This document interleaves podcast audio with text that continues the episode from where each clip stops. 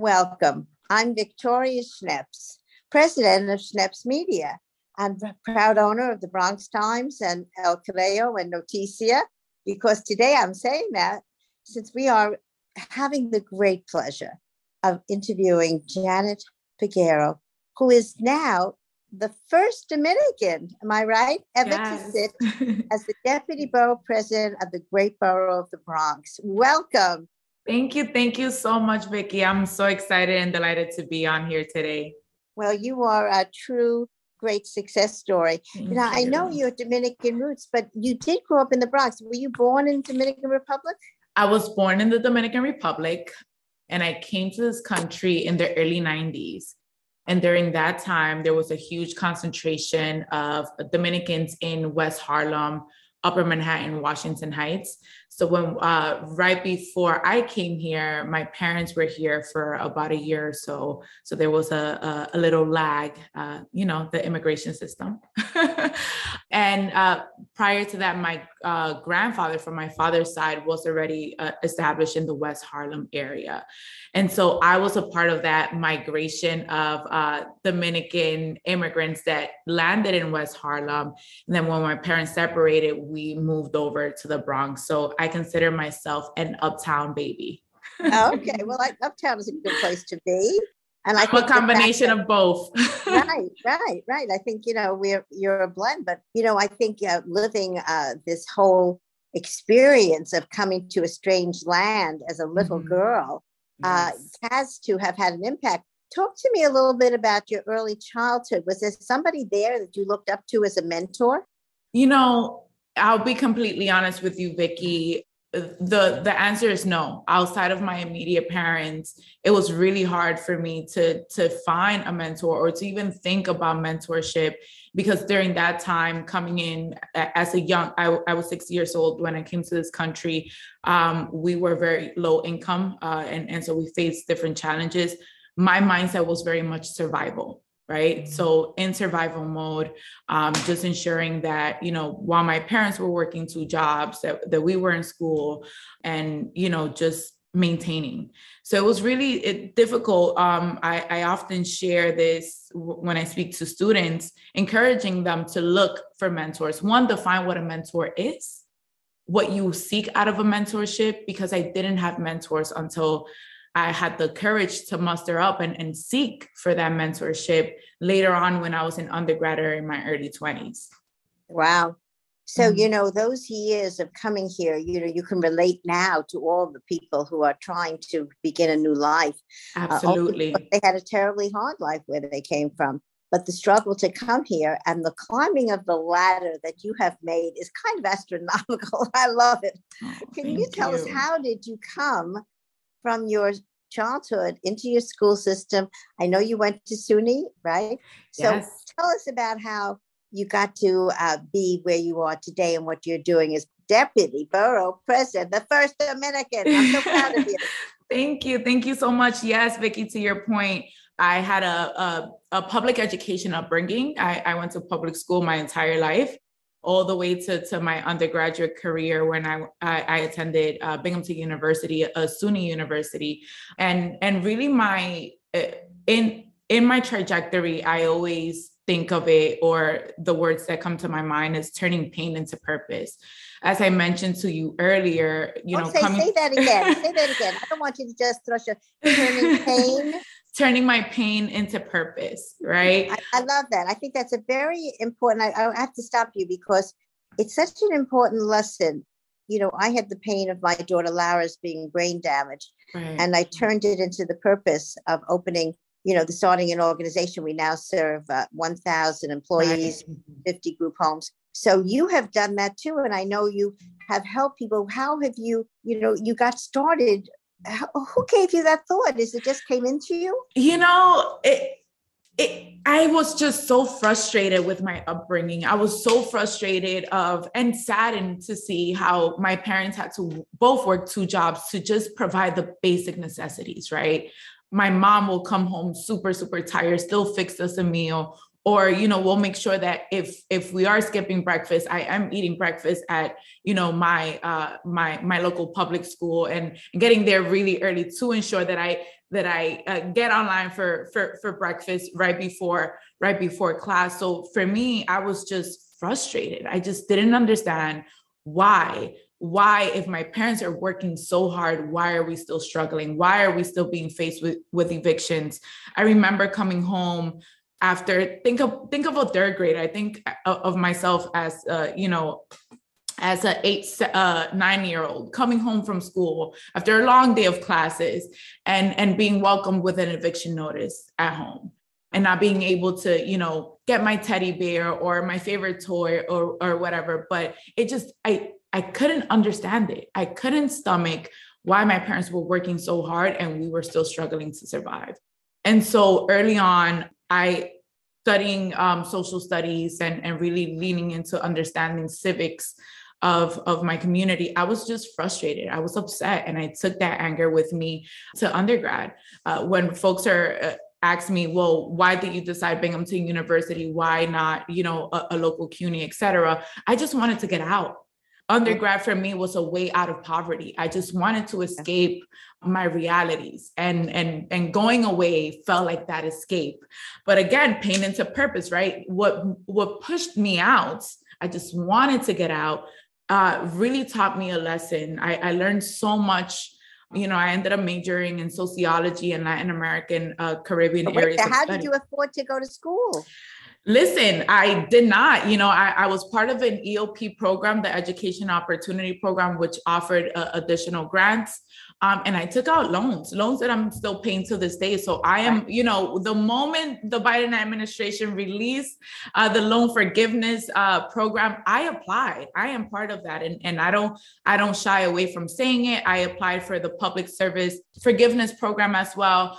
So I applied to all of those public um, uh, programs because I am that. Uh, and and you know, I, I maxed out my loans, and in maxing out my loans, I also helped provide for my mom, right? Because my parents went through a divorce early on. She was a single mother for for for most of our, our upbringing, and so I ensured that I didn't want to become a burden for her because I already knew how burdensome our upbringing was. And so I, I maxed out loans and I applied to grants whenever whenever I could. Did you work while you were in school? I did. I had three jobs. My friends will tell you all about it. I was a barista. I worked at a local restaurant. I, I worked for, for the dining hall at, at my university. So I, I had three jobs. And then I had a seasonal job at a retail store here in, in the city. I worked for Aldo Shoes. oh, Aldo Shoes. Yeah. So, yeah. So when I left high school, when I graduated high school, I asked my manager, I was like, please allow me to stay on as a seasonal worker. So during the holidays, I will come back and I will work at the retail store. And that's how I got myself through undergrad. Remarkable. And, you know, going now to the highest levels in the Bronx, is quite a journey from the from the Aldo Schumann. yes. so tell me about you know uh, I know that you work with some dear friends of mine, the Vallones. Yes, yes. And that had to be a great experience. What were you? Uh, what did you learn from being there? One of the most amazing experiences ever. Right after undergrad, I started working in the non-for-profit sector, and then I worked in for a government agency for for many many years um, before you know the pandemic hit and and I decided that I wanted to step into the private sector. Um, and that was eh, you know and and I'm sure we'll touch upon it later on but that was that was a a huge shift with what I've been kind of like developing professionally and, and my trajectory and just wanting to step into to this private sector. And what I learned is that all of that government, you know, is, is, a government consulting firm, all of that experience that I had learned, that, that I had mastered, I brought that with me to uh, CMV Constantinople and Vallones. And what I learned from the Vallones is how much influence and, and and how we can move the needle forward at a quicker pace in the private sector and how public and private partnerships can actually actually affect change in a way that i never thought possible and uh, while i was at the firm I was allowed to work with so many beautiful non for profit organizations and represent them. And we advocated so hard uh, during the pandemic to ensure that these non-for-profits did not lose their uh, funding allocation, their their city council allocations and other state and, and city grants. But what we what we did so well is that we ensured an increase you know, to um, compensate for for the losses that they, they uh, the non-for-profits experienced during that time. And I learned so many strategies from from the Vallones and and the Constantinoples and how to again harness uh, what I learned in city government for good in in the private sector. Well, you know, I know every day you wake up working hard because I think it's in your DNA. You know, yes. it's, it's, something you've done as a child to work hard, get good grades in school, and then to hold down three jobs and then work with a prestigious community group. So tell me about uh, you. You started another group that to help people find legal services. Talk to me about that. Yeah. So during my time at the Department of Small Business Services, I was hired to oversee um, pro bono projects and pro bono uh, services for entrepreneurs. But during that time, a piece of legislation had passed to ensure that commercial tenants had a, a fair chance and a fair fight against you know landlords that that are not so good actors. Um, and and so i helped develop and design and launch the commercial lease assistance program which is a program that is still in existence till this day that provides free legal representation to um, commercial tenants. So small business owners that are are dealing with landlord uh, tenant harassment um, lack of um, fixtures and, and rent arrears and things of that nature. And a, a program that really helped level the playing field for commercial tenants that have to deal with the pressures of increased rents. Um, and again, uh, some bad actors that you know are not looking out for the best interest of of the commercial corridors and so that was that was an opportunity of a lifetime and you know i i brought up everything that I learned from my lived experience to my professional experience into the design of that program. I I have this mantra that uh, I I think about my mom when she was ap- applying for p- public programs. If how if I am giving her this application, will she be able to navigate it in a way that you know she understood it and, and that she could receive access to these programs. So I always think about my mom when I am designing programs because I I saw her uh, the challenges and and what what she had to kind of navigate in order to just receive services that were supporting her and supporting us. Well, you know, is that program available citywide? Yes, it's a citywide program. It's under the Department of Small Business Services. It's called the Commercial Lease Assistance Program. Um, and you can go online, uh, nyc.gov slash SBS, and you can find um, that program right under Business Services still in the works is it's a program that when we are connecting with our commercial corridors or when we're doing bid tours we often promote because folks don't know. And that program we made sure that the attorneys that we're uh, delivering these services and representing our tenants that they speak different languages. So you have spanish speakers uh, attorneys and and so there's there's support for everyone for every single group well, I learned something new today. I'm delighted to know that there's help for commercial uh, tenants. Yes. And now I know that you are very ably and really delighted to be the deputy borough president yes. of the uh, is there one particular thing that is your favorite thing to do every day when you get up having that job? What is my favorite? There's so many fa- uh, amazing things. You know what i what i truly love is that i get to work with passionate public servants. Every single staff member here at the bronx borough president's office is deeply deeply passionate about serving the people of the bronx. And to work in that energetic space in an environment where everyone's just excited to serve and looking forward to serve and thinking through how to better serve our residents. Have you made a pet project? Do you have a pet project? Do I have a pet project? I'm there's so many, um, so many initiatives. I'll, I'll give you this. I work very closely with the Bronx Overall Economic Development Corporation, the BOEDC here at our office, and you know I'm bringing in my small business background into it to ensure that you know we're holding the state accountable, we're holding federal government accountable for the recovery of small businesses.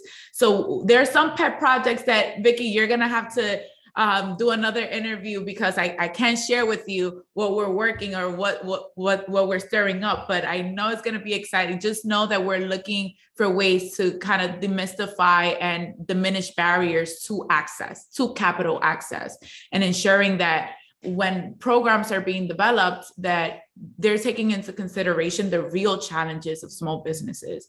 Another item that I am uh, passionate about and currently working on with our health and human services is um, addressing the Black maternal mortality and morbidity issue mm. in the city of New York. We are the only borough without a birthing center.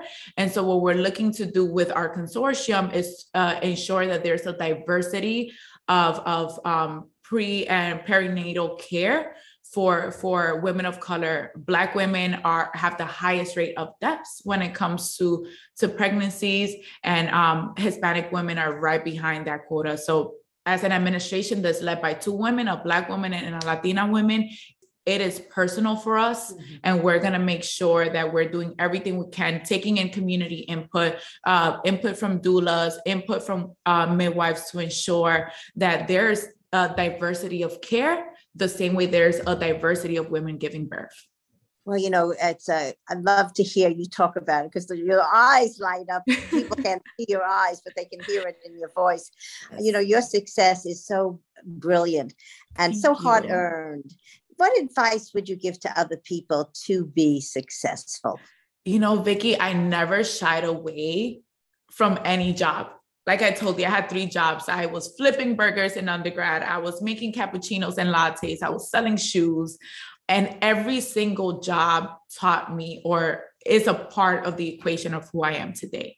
Every single job. So don't shy away from any, you know, I took many entry level jobs, many admin jobs early on in my career because I just wanted to get my foot in the door.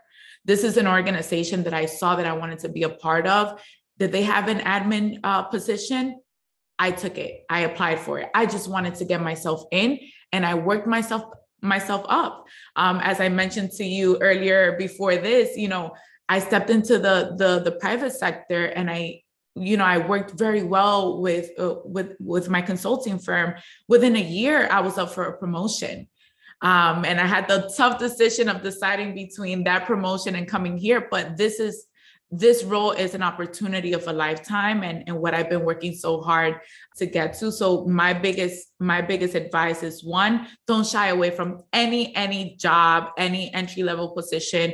There's something to learn. You are molding yourself professionally with any role. If there's an organization that you want to be a part of, get in, just get in through the door mm-hmm. and grow yourself up from there another piece of advice um, that I, I feel propelled me to, to this moment and where I am today, I took up a ton of professional development trainings. When I worked at uh, city government, I was a, a union employee for DC 37. I took public speaking courses. I took writing courses uh, through the city's website. I did it all, everything to sharpen each and every of the skills that I knew I needed to sharpen when the opportunity came knocking on my door, I wanted to make sure that I was ready. On the, the topic of professional development and training, fellowships. I was a part of two fellowships. One, uh, CUP, the Council of Urban Professionals. That fellowship completely changed the way uh, you know i as as a woman of color in spaces where we're not often found uh, imposter syndrome gets to you it's real it's a real, real challenge. It's a real thing. I'm not going to shy away from telling you that I didn't suffer from it. But being part of fellowships where we're openly speaking about these challenges and our insecurities allowed us to one, create awareness, but to create strategies to tackle those issues and those challenges. So that really prepared me. When I'm feeling this way, I have a strategy and and take office take office. I was a part of their first pilot program and that was a fellowship created for women that were seeking running for office or being appointed in office. And because of take office i decided to step into the private sector and say wow i can be influential in the private sector and still do good for my community. And and take office really exposed me to different areas and different professions. And can i also be appointed? Wow here i am discovering different offices where i can have the opportunity to be appointed in. And mm-hmm. without those two fellowships i i feel like you know they really prepared me for for this moment. Well the moment is here. We yes. are thrilled to have been talking with janet Peguero who is the deputy borough president of the Bronx, the first Dominican ever. So I wish you tremendous success. And I think only success is in your vocabulary and in your absolute resume. So keep going and keep doing and keep Thank on, you. keep on. I love your thing. Pain with purpose. You turned your pain into purpose. Congratulations. Thank you so much, Vicki. Thank you. Till Thank next you for time. Till next this time. Is, this is Victoria Schneps signing off until next time. See you. Bye now.